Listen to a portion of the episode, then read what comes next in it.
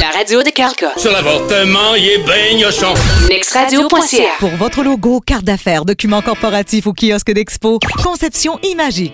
Pour tout type d'idées cadeaux photos, toiles, calendriers, t-shirts. Conception Imagix. Pour un service rapide et personnalisé. Conception Imagix. Conceptionimagix.com.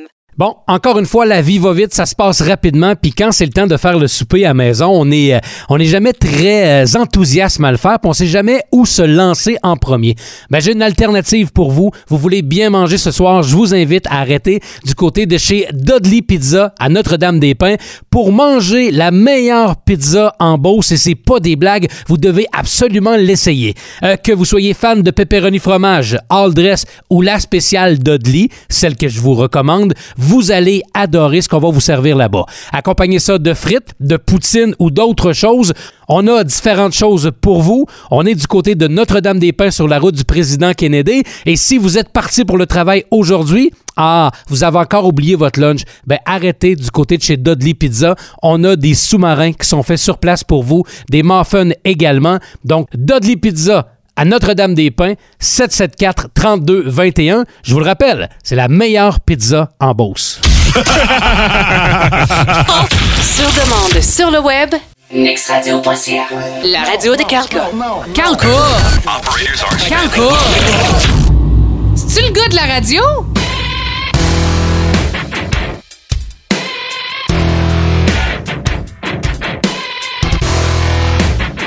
Oh oui, yes! Dernière de la semaine, vendredi. Il y a bien des gens, même si on a une semaine de 4 jours, qui adorent la dernière journée de la semaine. Qui n'aime pas au monde le vendredi? J'ai jamais eu personne qui m'a dit « Hey, maudit que le vendredi, c'est une journée plate. » J'entends bien plus parler contre le lundi que le vendredi. Hey, yes! Bienvenue sur nextradio.ca. Je m'appelle Carl K. Boucher. Bien content de vous voir encore aujourd'hui. Bien content de vous parler directement. Je dis vous voir, je vous vois pas directement, mais... au moins, on sait que vous existez. On le voit par le nombre d'écoutes qui est encore en augmentation. Les visites sur le site web également. Je joins ma co-animatrice Shayna Simoneau. Salut, toi. Hey, salut. Vendredi, dernier de la semaine, t'es une fille qui aime les vendredis aussi. Oui. Ah, OK. Finis-tu à midi de travailler le vendredi comme beaucoup de gens? Parce que je travaille souvent le soir. Oui, ça m'arrive de finir le vendredi midi et c'est très agréable. C'est-tu une belle opportunité dans la vie quand on est capable de travailler un petit peu plus en semaine, genre du lundi au jeudi, de faire nos heures de travail, de dépasser un peu, puis le vendredi, quand on peut le faire. C'est sûr, si on a une business, c'est pas comme ça, mais si on est employé, de dire le vendredi à midi moins quart, je mets la clé dans la porte, je ramasse mon stock, mes cochonneries de la semaine, mes vieux plats de plastique que j'ai amenés pour mon lunch qui traînent dans la cuisine, puis je repars chez nous pour le week-end. Oui, c'est très agréable. On a l'impression d'être libre, hein? On dirait que le vendredi après-midi, il fait encore super beau. On est tout seul sur la route. Youhou! Puis très honnêtement, là, c'est vrai que le vendredi, il y a un relâchement partout. Pas que les gens travaillent pas, mais ils travaillent un petit peu moins fort qu'à l'habitude. Quand il reste quelques heures de travail, on est plus frivole à aller voir nos courriels.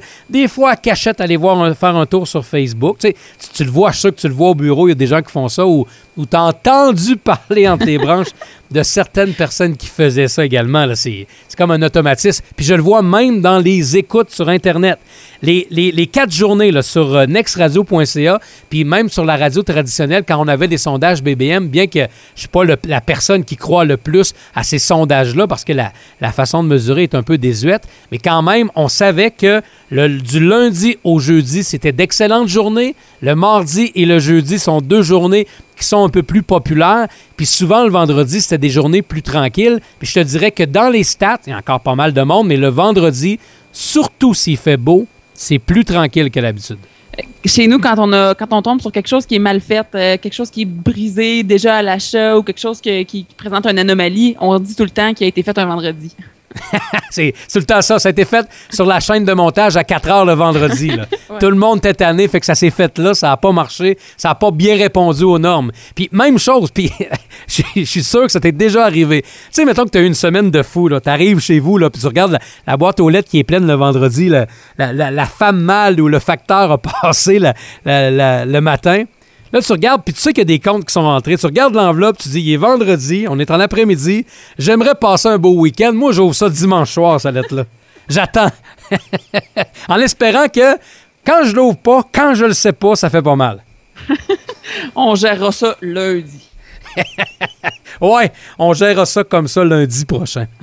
Par contre, si on gère pas ça de temps en temps, on peut avoir des problèmes. Je lisais Shayna sur la presse affaires, dans lesaffaires.com, le site Internet.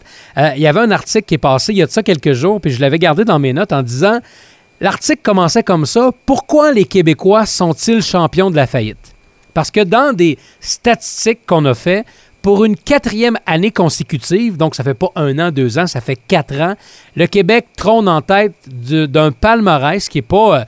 au Québec, on est souvent premier, mais dans des palmarès négatifs. C'est rare qu'au Québec, on arrive, on dit « Hey, on est premier, mais dans un Christi de beau domaine. » On est premier en économie. Non, on est toujours premier, mais à l'envers. Ouais. Dans le fond, on est dernier, mais on est premier. Donc, on dit que le Québec, dans ce palmarès-là, dans le palmarès des faillites, 44 000 faillites et propositions en 2014. Donc, la province du Québec est première et on dépasse même l'Ontario en chiffre absolu. Pourtant, l'Ontario, c'est beaucoup plus de personnes qu'au Québec. Ah, et là, ouais, et dans cet article-là, on se pose la question, on tente de trouver des pistes de solutions. Pourquoi les Québécois sont nombreux à faire banqueroute? Donc, impossible de répondre exactement parce qu'on pourrait... parler de plein de choses, de plein de facteurs. On en souligne quelques-uns dans cet article-là. Entre autres, dans les hypothèses possibles, on parle des secteurs d'activité que les entrepreneurs choisissent au Québec qui sont plus fragiles que la plupart des autres provinces au Canada quand on se compare partout.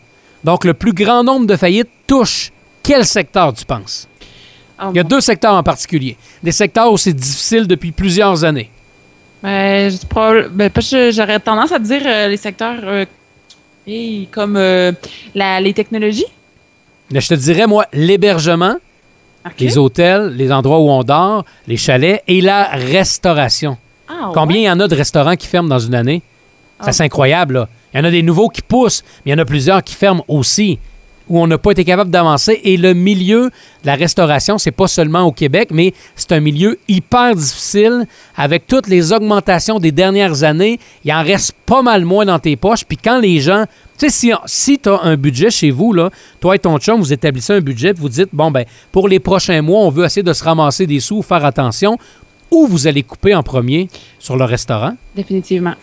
Les sorties, ça veut dire que les sorties, ben peut-être que si on avait le goût de passer un week-end, je sais pas, dans Charlevoix ou à Montréal ou au Saguenay, ben on ira pas parce qu'on ira peut-être pas coucher dans un motel puis manger au resto, ça va coûter trop cher. Donc, tu coupes dans la restauration et dans l'hébergement, ce qui sont des secteurs normaux. Autre chose qu'on nous racontait là-dedans, dans toute province confondue, les économistes disaient, bon, OK, on voit que la faiblesse de l'économie a à voir pour quelque chose. Puis on disait également que les Québécois sont peut-être un peu frileux en affaires. Ah? Parce que des fois, on pourrait faire des moves, des façons peut-être avancer d'un pas, puis on hésite à faire ça. Entre autres, on parle beaucoup des commerces qui sont frileux à aller à l'international. Ouais. Beaucoup plus d'entreprises canadiennes décident d'exploiter un marché autre que leur province, d'y aller dans le Canada au complet, puis d'y aller aussi à l'international, ce que les Québécois ne font moins que dans le reste du Canada. Est-ce qu'on a peur de le faire ou parce que souvent des dirigeants d'entreprise ou des gens qui travaillent à l'interne, on n'a pas le plein contrôle de la langue anglaise, c'est peut-être pour ça qu'on ne se rend pas là?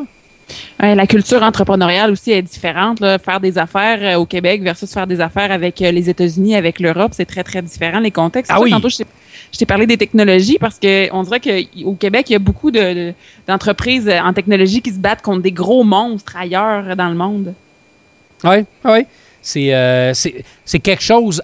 Quand tu fais du marché international, tu as plein d'ajustements, puis il n'y a pas une région qui est pareille. Puis le meilleur exemple de ça, je pourrais employer le terme régionaliste. Admettons, tu sais que McDo, quand t'en manges, je sais pas moi, au Japon, t'en manges au Texas ou t'en manges à quelque part aux États-Unis, puis dans le Canada, dans l'Ouest canadien, tu sais qu'il y a des menus qui varient, qui sont pas pareils partout chez McDo, là. Il n'y a pas de poutine en France, c'est ça que tu me dis, là? Ben, je pense pas qu'il y en ait non plus, non. Mais, tu sais, t'as le fameux McPoulet qu'on trouve partout, mais t'as souvent un sandwich qui est différent dans différents endroits. Tu sais, il y a des endroits où tu as un pain qui est complètement noir, là, parce qu'on sert ça comme ça. Puis on y va souvent avec la culture pour offrir une saveur qui va se vendre peut-être dans ce marché-là, mais qui ne se vendrait pas ailleurs dans le monde, là. Parce que la bouffe n'est pas pareille. Tu sais, il y a des endroits où on mange plus épicé, il y a des endroits où on mange plus sucré. Donc, on va adapter le menu, pas tout le menu, mais à ces endroits-là pour dire, bon, ben nous autres, si on veut que notre plan d'affaires fonctionne bien ici, oui, on va avoir la routine qu'on a chez McDo, mais on va également avoir une coupe de plats qui vont aller rejoindre la plupart des gens qui sont dans le coin là-bas. Fait que quand tu fais de l'international, tu dois t'adapter à ton marché. Si tu veux vendre un produit à un Québécois, je sais pas moi, une pièce de VTT, puis tu veux vendre la même chose à une personne en Russie, on s'entend que ta présentation sera pas pareille. Puis si tu images sur ton site web ou dans des publicités une atmosphère ou, je sais pas, un paysage, on s'entend qu'ils seront pas pareils non plus, là. Effectivement. Il faut avoir une bonne démarche marketing dans ce sens-là. Oui, ça s'apprend. Faut que les personnes y pensent un peu, puis il faut s'adapter au marché. Même chose pour la radio. Pourquoi les gens qui font du réseau, qui partent de Montréal, puis qui veulent appliquer dans bien des régions, ça marche pas? C'est parce que les gens se sentent pas joints. Ils se sentent pas rejoints parce qu'ils viennent de Montréal, là.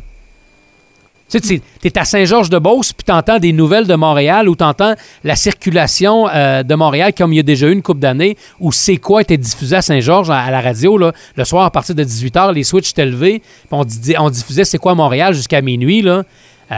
C'est pas très régional comme façon de faire, là. Non, tu te sens pas très rejoint, pas concerné par ce qui est dit, effectivement.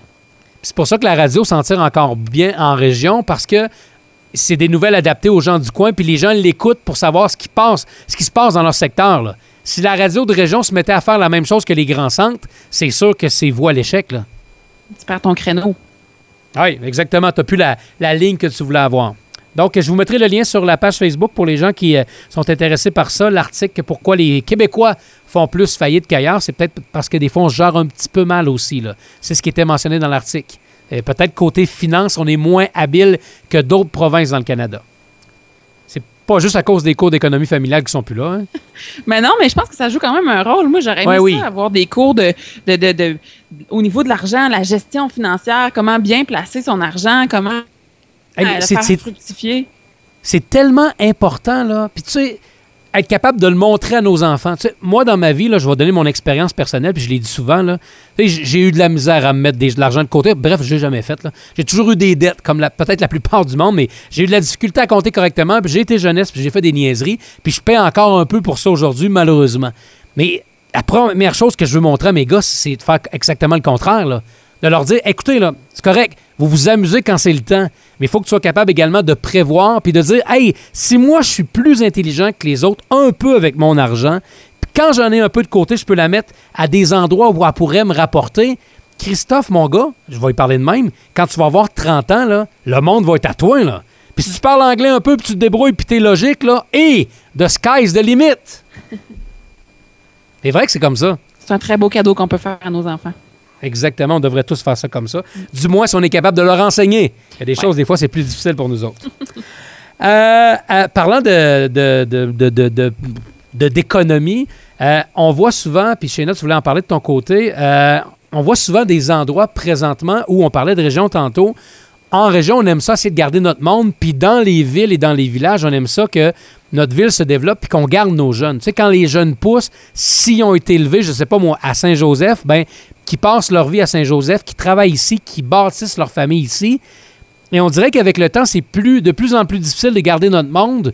Puis il y a plusieurs programmes dans différentes villes où on se dit « Hey, OK, on va vous garder, mais on va vous donner un petit break pour que vous ayez, je sais pas, que vous déménagiez chez nous, par exemple. » Ben oui, puis que vous déménagiez chez nous, que vous restiez proche de votre famille ou que vous partiez de votre ville ou de votre coin un petit peu plus loin puis que vous veniez chez nous. Saint-Louis de Blandford au Québec, en fait, c'est une des quelques municipalités du Québec qui est allée avec beaucoup d'originalité dans sa proposition pour les nouveaux arrivants. En fait, c'est situé dans le sud-ouest du Québec puis il offre le terrain gratuit aux nouveaux arrivants. Donc, ils vous offrent un lopin de terre, un peu. J'ai l'impression d'être de revenir dans le temps de Jacques Cartier quand il arrivait avec les Français, puis on vous donne une terre à défricher, on vous la donne, mais défrichez-la, puis bâtissez-vous votre maison, faites vos affaires là-dessus. C'est un peu exactement le même principe. Donc, ils donnent un dépôt de 1 000 $ à la ville pour assurer qu'en fait, ils vont construire une maison. Puis aussitôt que la maison est construite d'au moins 125 000 $ ben le dépôt leur est redonné, puis la maison est là sur un terrain qui leur a rien coûté. C'est une belle façon d'attirer les gens. Là. Un terrain, que ce soit dans une petite ville, exemple comme Sainte-Marie, comme Saint-Georges, déjà, les terrains de Sainte-Marie sont beaucoup plus chers que ceux de Saint-Georges. Imaginez quand vous allez à Québec, là, l'accessibilité à la propriété est très, très, très difficile. Est-ce que les villes qui font ça, est-ce qu'on a tant de temps pour se bâtir? J'imagine que oui. J'imagine que si moi, je décide d'aller prendre un terrain qu'on me donne, j'ai 5 ans pour le faire, sinon ça ne fonctionne plus, là. 1 an, en fait. C'est l'année. 1 an, OK. Ouais. OK. OK, bien, il faut que ça soit comme ça parce que sinon, il y a bien des gens qui vont se ramasser des propriétés. Mais en même temps, ça vous montre à quel point il y a des gens qui sont mal pris quand on est rendu qu'on donne des terrains pour essayer d'attirer du monde, là. Ouais, c'est plus seulement un break de taxes, là. Tu sais, des breaks de taxes, on le voit dans plusieurs villes. Si vous venez vous bâtir chez nous, on vous donne pas, vous n'avez pas à payer de taxes pendant 1 an, 2 ans, on vous donne cette chance-là. Mais c'est parce que tu as besoin de monde quand tu es rendu aussi loin que ça, là. C'est comme une mesure de dernier recours, là. C'est la dernière option qui s'offre à nous. Puis je pense que c'est comme ça qu'ils le présentent aussi un peu, là. Dépêchez-vous d'en profiter. Fait que la notion d'urgence, là, qui est très présente. Et en même temps, je trouve que c'est pas un bon signe pour notre économie quand on est rendu là. Ça veut dire qu'il y a des gens, c'est des terrains qui ont déjà été payés ou acquis par quelqu'un à quelque part, là. Soit que la ville les a payés, la ville en est propriétaire. Donc, même si c'est des gens qui arrivent, je comprends qu'ils calculent peut-être sur le long terme, mais c'est de l'argent qu'on a, je vous dirais, brûlé, là. Ben oui, quand on considère qu'il y a des terrains qui se vendent 100 000, 30, 50, 100 000, 200 000 $ que les terrains se vendent, effectivement, c'est de l'argent brûlé pour la municipalité. En fait, c'est des nouveaux terrains qui ont dézoné là, pour que ce soit zoné résidentiel, donc dézoné agricole pour qu'ils deviennent résidentiels. Mais oui, ça aurait pu être du profit. Je pense que c'est autre, comme tu le dis, ils le voient plus à long terme. Donc, c'est des nouveaux arrivants, des gens qui se bâtissent une maison, donc ils font affaire avec un contracteur local, qui vont aller à qui vont aller au poste à gaz, qui vont attirer d'autres gens, qui vont venir à l'école. Fait que c'est un peu comme ça que c'est vu par la municipalité. OK. Je vois le principe qu'on veut faire. Par contre, on peut se poser certaines questions. Puis de plus en plus, on le voit. Hein? Je vais donner l'exemple qui n'est pas la même chose, mais vous avez vu que dans les dernières années, là, c'est peut-être parce que les gens n'ont pas pensé correctement, mais il y a eu une mode, entre autres à Québec, en Beauce, on n'est pas nécessairement comme ça parce que les condos sont pas très populaires. Remarquez que les Québécois en général, c'est pas populaire beaucoup non plus, mais à Québec, il y a eu une vague où plusieurs entrepreneurs ont décidé de bâtir des condos partout. De bâtir, hey, on part, hey, il se part encore un autre bout de temps. Il y a plein de condos dans ce secteur-là, il y en a plein. Et on a tellement bâti de condos qu'on a surexploité le marché.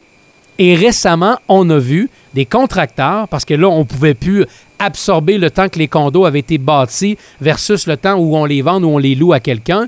Alors, on s'est mis à offrir des promotions de fous. Il y a des endroits où on donnait un char, une location d'une automobile pendant 1 année si une personne devenait propriétaire du condo. Ben voyons donc. C'est parce qu'à quelque part, on est déprimé et on n'est pas capable de rendre notre investissement rentable. Les gens se disaient, hey, il y a une mode, on va en faire, on va en bâtir partout. Mais à un moment donné, le marché a une limite. Puis il ne faut pas oublier que la population est vieillissante. Des maisons à vendre, il y en a de plus en plus sur le marché. Et il y a bien plus d'acheteurs que de... Comment je pourrais dire ça? Il y a bien... C'est un marché, comment on le dit dans le domaine de l'immobilier? Là, c'est un marché d'acheteurs plutôt qu'un marché de vendeurs. Je pense, là, à moi, que c'est l'inverse. C'est que si moi, je veux m'acheter une propriété, maintenant, je peux en avoir 10, 12 à mon goût que je peux magasiner au lieu du contraire à l'époque. Ils disent que le marché, il est saturé. Bien, je comprends. Les personnes vieillissantes ne gardent pas nécessairement leur maison. Puis, je ne sais pas si à Sainte-Marguerite, c'est le cas, mais moi, quand je me promène, peut-être pas à Saint-Joseph directement, mais dans les villages alentours, 10, 12, 15 pancartes à vendre dans le même coin, c'est pas rare. C'est vrai qu'il y en a plusieurs, puis on dirait qu'il y a aussi le réflexe de se bâtir plutôt que d'acheter quelque chose qui est pas récent, plutôt que d'acheter une maison usagée. On dirait que, je sais pas si c'est les banques qui sont plus souples dans leurs critères pour prêter des fonds, mais on dirait que on dirait que ça augmente depuis, je te dirais, peut-être une dizaine d'années. Là, on voit vraiment une grosse augmentation de maisons neuves plutôt que de maisons usagées. Donc, il y a beaucoup de développement résidentiel dans une municipalité, mais il y a plein de maisons usagées qui ont l'air encore en bon état à vendre. Mm-hmm. C'est peut-être parce que les gens ne veulent pas mettre l'effort, parce que d'acheter une maison qui a quelques années, puis mettre des rénaux dans ça, bah, oui, tu peux en faire par un contracteur, mais si tu veux en faire tout seul, ça peut être un chantier qui est long et interminable. Ouais, ça coûte quelque chose, mais ça ne coûte pas ton temps. Non, c'est ça. Par contre, j'ai fait là, 3 ans, ça fait 3 ans, j'ai fait des grosses rénovations chez nous. Tu sais, on a une maison qui date des années 1900, puis on a modernisé ça, on a fait un nouveau solage, on a agrandi la maison, on a mis ça au goût du jour, là, de très 2015, disons, notre maison, ce qu'on a fait. Le temps qu'on a passé à travailler là-dedans, le jour, le soir, la fin de semaine, prendre une couple de semaines de congé, 3 semaines de congé à un moment donné. Des fois, si tu regardes au bout du compte, puis tu comptes ça correctement, là, sur le coup, on ne peut pas toujours le voir parce que c'est pas de l'argent direct, mais tu comptes le nombre de temps que tu as travaillé dans ta maison versus le nombre de temps que tu aurais pu travailler dans ta vraie job puis faire plus d'heures puis ramasser plus d'argent. Je ne sais pas lequel aurait été plus rentable. Ça, c'est vrai. Si tu t'en fais... Puis si t'es habile, tu travailles dans le domaine, puis t'es capable de te débrouiller avec tout, c'est pas pareil. Mais si t'es correct, puis je dirais même ordinaire, ben Christophe, tu pioches longtemps en tabarouette pour faire quelque chose de beau des fois, là. Surtout si t'as pas nécessairement le plaisir de le faire qui vient avec, là. Ouais, et surtout si tu viens écœuré. Puis c'est un conseil que je vous dis, là, si jamais vous voulez tester votre couple, bah, faites des rénos ensemble. Ah ouais, ça marche. Vous allez tester votre couple. Ah oui, les enfants puis les rénos, c'est les 2 meilleurs moyens pour tester vos couples. Si vous passez au travers de ça, vous allez vivre ensemble bien longtemps. C'est le test parce que tout le monde est fatigué. Là, il y a le coût des matériaux, le coût de la construction qui vient autour de ça. Tu te mets un budget X au départ. Finalement, tu le pètes de 10 000, de 12 000, de 15 000, de 20 000, de 50 000. Tout le monde est brûlé. Tu t'écœures pour l'argent, tu t'écœures pour des choses. Tu testes au maximum. Puis, additionnez à ça, si jamais vous allez passer, comme nous autres, 2 mois et demi chez votre belle-mère, même si elle est très sympathique, ça teste votre couple pas pire, là. Oui, ça ramène quelques années en arrière. Hein? Oui, ça manque un peu d'intimité. OK. Autre chose de ton côté que tu avais, tu voulais me parler de Google on pouvait construire un chalet à Google maintenant? Ben oui, c'est carrément dans la même lignée de ce qu'on discute. Il faut avoir du temps, il faut avoir de l'énergie, il faut vouloir tester son couple. Il y a quelqu'un qui a décidé, il y a un couple en fait qui ont décidé de se construire un chalet, mais il n'y avait pas nécessairement l'argent. Bon, il habitait dans un condo à Montréal, il n'avait pas nécessairement l'argent pour payer quelques 300 000 $, 400 000 $ que leur a coûté la construction d'un gros chalet sur le bord d'un lac.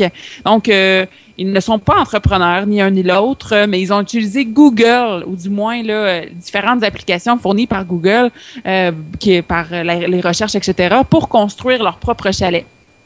Donc, ça s'est fait en plusieurs étapes. Donc, ils ont d'abord fait les plans. Ils ont d'abord trouvé l'endroit via Google Maps.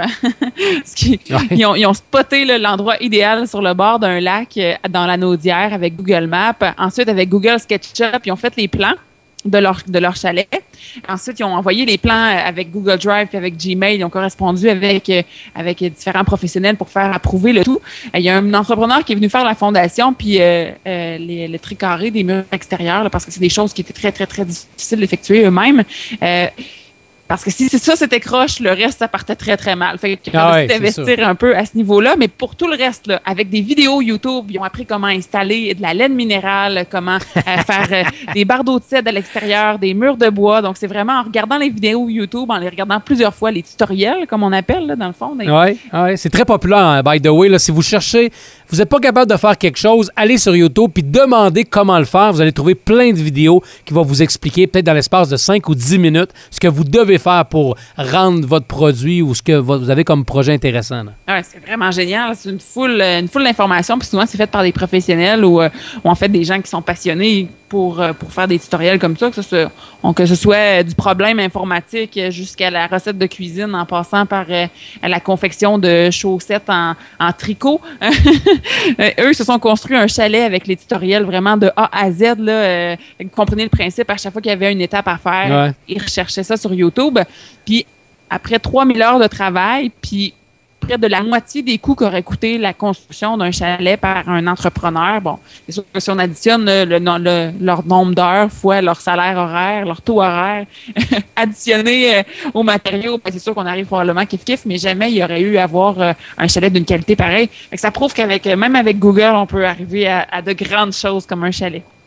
Oui, c'est très 2015, hein, c'est très trendy, comme on peut dire, ce genre de façon de faire-là. Puis les gens le font de plus en plus. Tu sais, j'ai plusieurs de mes amis ou connaissances qui travaillent dans le domaine de la construction, puis il y en a plusieurs qui se disent « Hey, je vais me commencer à faire des vidéos pour montrer aux gens comment faire telle et telle chose. » Puis en même temps, bien, je vais pouvoir diffuser ça sur Internet. Puis ça va m'amener des visites par la bande sur mon site web, puis peut-être des gens qui vont vouloir faire affaire avec nous. Parce qu'on vous montre qu'on a une expertise, que vous êtes capable d'en faire une partie vous-même, mais on est quand même capable de vous aider pour décoller ça. Là. Ça, c'est la nouvelle façon de faire aujourd'hui. Les gens peuvent trouver à peu près n'importe quoi. Est-ce que c'est toujours bien fait? Je pense pas, parce que même si tu regardes une vidéo demain matin, moi, tu sais, Shayna, on fait une recherche, puis je te dis, « Hey, Shayna, je vais t'opérer au cerveau. Je vais chercher un tutoriel sur YouTube. » Puis je te fais ça la demi-heure d'après, OK? Oui, oui. T'embarques-tu? Pas sûr. Tu sais, on est capable d'en apprendre. Il y a des choses, des fois, ça prend quand même des gens qui sont un peu plus qualifiés, nous autres, pour le faire, mais je comprends le principe, c'est facile à trouver aujourd'hui. Qu'est-ce qu'on fait quand on a besoin de quelque chose? On demande à Google ou on demande à YouTube? Là? Automatiquement, c'est le premier réflexe qu'on a, c'est de googler l'information. Ben oui, puis... Je vais parler pour mon domaine parce que je travaille dans le web à chaque jour de la semaine, tout le temps, en rencontrant des clients, en élaborant des stratégies avec ma gang chez UBO. Puis à chaque fois qu'on dit aux gens, « Hey, est-ce qu'on vous sortez bien dans les moteurs de recherche? » Les gens se disent, « OK, ouais, avec mon nom, mais avec mon secteur d'activité, pas vraiment. Hey, pardon, vous manquez une foutue belle business, là. Les gens qui ont besoin de vos services, ils vous cherchent. Ils vont vous trouver si vous êtes là. Si vous n'êtes pas là. Voyons, je suis en train de m'étouffer bien raide, hein? Attends un peu, je vais chercher sur Google une technique de réanimation. Ça prenait de l'eau. Donc, si vous n'êtes pas là, les gens ne peuvent pas vous trouver, donc ils vont faire affaire avec quelqu'un d'autre. Oui, mais c'est très limite, par exemple, comme méthode, parce que faut que tu saches bien placer tes pions pour garder comme une partie de... Dans ces vidéos-là, comme une partie d'affaires que tu peux aller chercher avec les gens qui regardent les vidéos. Parce que si tu donnes tout cuit dans la bouche, ben ils vont avoir l'impression que c'est facile, puis ils vont vouloir le faire à leur façon. Tout le monde s'improvise contracteur ou cuisinier ou coiffeur ou autre. Mais faut que tu en donnes juste assez. Juste assez. Puis qu'ils se disent, « Hey, wow, mais si je veux aller plus loin, là, ils t'appellent. » Ouais, ou quand ils se sont cloués deux doigts, là, ils t'appellent. Ouais, ils ont vu dans un tutoriel qu'avec un marteau à l'air, ça irait mieux. Mais la personne n'a jamais pris ça de sa vie. Elle arrive pour planter deux clous, elle a la botte de côté, puis elle se rentre un clou direct dans le pied. C'est sûr qu'elle va appeler un contracteur. Puis sa blonde va lui dire, « Je te l'avais dit! » Veux-tu que j'appelle mon frère? Veux-tu que j'appelle mon père? Non, OK. On va appeler un contracteur. Oublie ça. Hey, petite note en terminant comme ça. Ben, deux notes. Est-ce que tu as été une fan de Rocky, les films au cinéma avec Sylvester Stallone? Je les ai écoutés avec mon père, religieusement. OK. Ceux qui trippent là-dessus, là, puis qui veulent encore en voir un autre parce qu'on est rendu à 6. Tu sais, dans le dernier Rocky, il a recommencé à se battre. Là, si on en refait un autre, ben, il ne faudrait pas qu'il recommence à se battre encore. Ça serait redondant. Mais il va y avoir quand même un Rocky 7 là, qui arrive le 25 novembre prochain. Puis j'ai vu la bande-annonce passer sur Internet. Elle sera disponible elle est disponible sur notre page Facebook. Rocky va entraîner maintenant le gars d'Apollo Creed. C'est son ancien adversaire. Apollo qui est décédé dans Rocky 4 à cause du grand russe. Ah oui? Mais là, le gars d'Apollo revient, puis Rocky devient entraîneur à nouveau. Fait que c'est pas fini, les Rocky. On est rendu à 7. C'est quelque chose, là. Il va en avoir autant que Vendredi 13, tantôt. Il y en a eu combien des Vendredis 13, pas 13? 8, 9? 8-9. Au moins, sans compter les vendredis... Ah non, il y en a eu 10, parce qu'il y avait un Jason, un Vendredi 13 dans l'espace. Il y a eu Freddy versus Jason, un 11... Ils en ont refait un autre après, qui était un genre de remake, mais il y en a à peu près 12 ou 13. Mais est-ce que tu peux... C'est pas une blague, là. Mais je te crois 100 000 $, parce qu'on dirait que souvent, quand les États-Unis ont tenu une traque, là, ils ont trouvé là, un filon là, pour faire de l'argent, parce que quand tu vas voir Rocky 7 au cinéma, là, c'est surtout parce que tu es un fan de Rocky depuis le début, pas parce que tu t'attends à voir une histoire rocambolesque où tu vas être surpris, puis... Non, il n'y a aucune surprise dans Rocky, même si dans les premières années, ces films-là ont gagné des Oscars, là. Mais remarquez qu'un film qui gagne un Oscar, ça ne veut pas toujours dire dans ma tête un film qui est bon à regarder. Là. Des fois, vous regardez des films qui ont gagné des Oscars, tu dis « Hey, il y a quelqu'un qui dorme au gaz, là. C'est quoi ça? C'est pas divertissant. Pas 5 minutes, là. » Tu sais, Rocky, puis tout le monde, je suis sûr qu'on est un peu comme ça. Quand ça passe à la télé en rafale, est-ce que vous l'écoutez?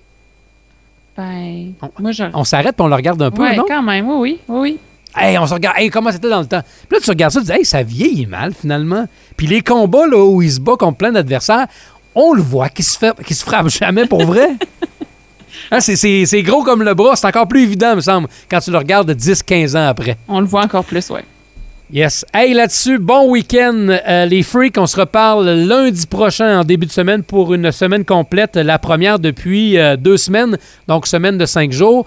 Et on s'en va quelque part vers les vacances de la construction où Next Radio va arrêter pendant au moins 3 semaines, donc les 2 semaines de la construction plus la première du mois d'août, histoire de se remettre en forme, de changer un peu, puis d'aller faire le tour, de s'amuser, d'aller faire le vide, puis de revenir à l'automne avec l'application mobile, puis plein de choses. Bon week-end, Shayna, merci. Hey, merci, bonne fin de semaine. On se reparle lundi, salut!